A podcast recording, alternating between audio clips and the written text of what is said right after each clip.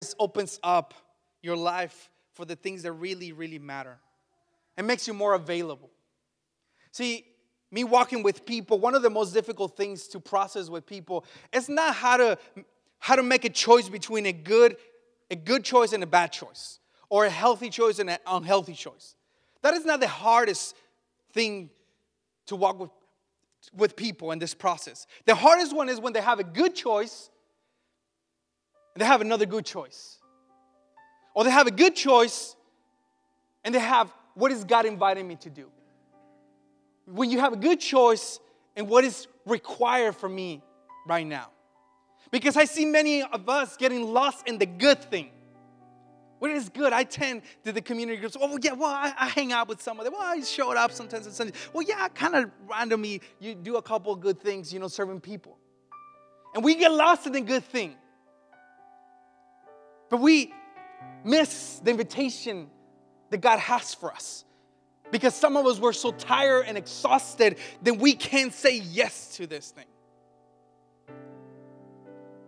And the invitation of Jesus, if you develop this rhythm, this pace of grace, is gonna make you more available because you live in a life of intention.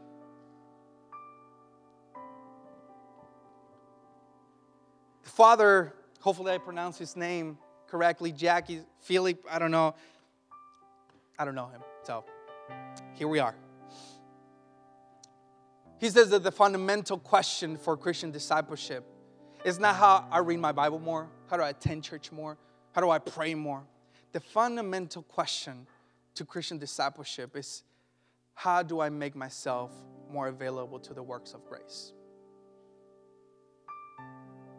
As Pastor John Mark Comer was quoting him, he shared that the goal of rest is not just to feel nice, and that is a good thing.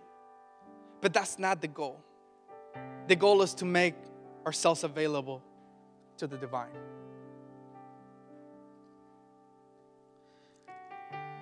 You know, the other day I was um,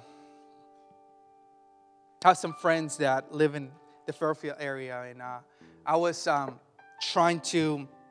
We were talking, you know, and one of them is specifically, when I came to Jesus the first time, he kind of desired to jump in into it, but he he did. He just did his own thing. Love that guy. And one day he told me, "Hey, I, I need to talk to you. We need to talk." I was like, "Sure, man. Let me know when." Well, he decided that 9 p.m. on a Thursday night was the best time to come and talk to me. Friends, I have a child. My son goes to sleep at 7. I want to go to sleep by, by 9, you know, or 8, whatever, you know. I'm done. By 9, my, my brain is probably 30%, cannot pay attention to you. And he texts me, he said, Hey, can I talk to you right now? And, and I kind of say, well, I'm doing all these things, but yeah, sure, like we can talk later. He's like, no, but can I, can I just come to your house? I was like, sure. This is a very pastoral way to do it. Sure. And I was hoping, honestly, if I'm quite honest with you, that he canceled. You know what? I, I can't, I have my kids, you know, like, I can't show up. I was, sure, fine. Take your time, you know? I was hoping for that. Never happened, never happened. He decided to show up like around 9, 9.30. And I'm in the back of my house in the yard. My wife is with the baby. I think they're already sleeping at this point, And I'm like outside and I'm sitting with him.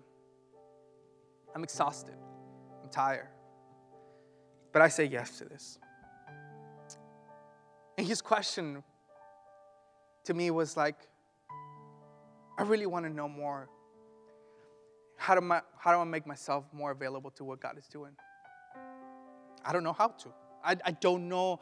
I don't have the language. I don't have the framework. I don't, I don't know how to read the Bible. I just don't. I just feel like there has been many opportunities that I have missed, and I don't know how to make myself more available to. them.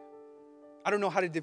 What is the difference between my voice and his voice? And he starts going off on all of these things, and we start talking. It was hard for me because he's a strong man, an intelligent man, creative he can do many, many things. But he finds himself stuck with this question. And I feel, t- to be honest, I could have said no.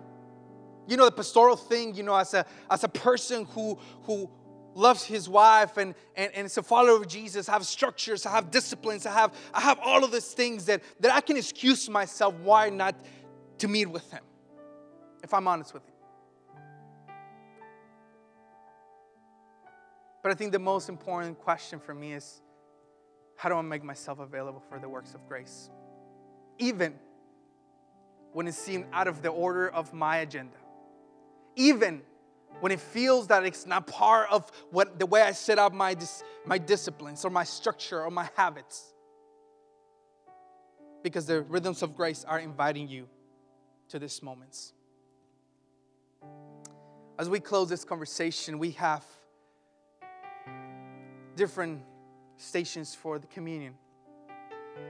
And we'd like to take a moment where we worship together and we remember the sacrifice of Jesus.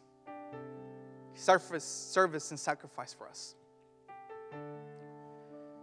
Feel free to come, take your moment, and have a conversation with your Creator about this. What is He saying to you? What is He inviting you in this moment? What is the voice of the Holy Spirit telling you in your soul?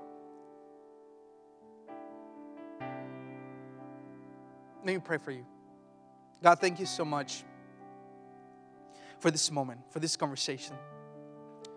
Thank you for the invitation to the things that you're orchestrating around us, to the things that sometimes we miss because we're tired and exhausted, and and you're kind and gracious to us even in moments like that. But that's not the place where you want us. Help us be in tune and synergy with your pace. Help us. We want to watch you do it so we can learn how to do it and develop a sustainable pace that enforce rhythms of grace in our lives. We ask you this in your name, Jesus.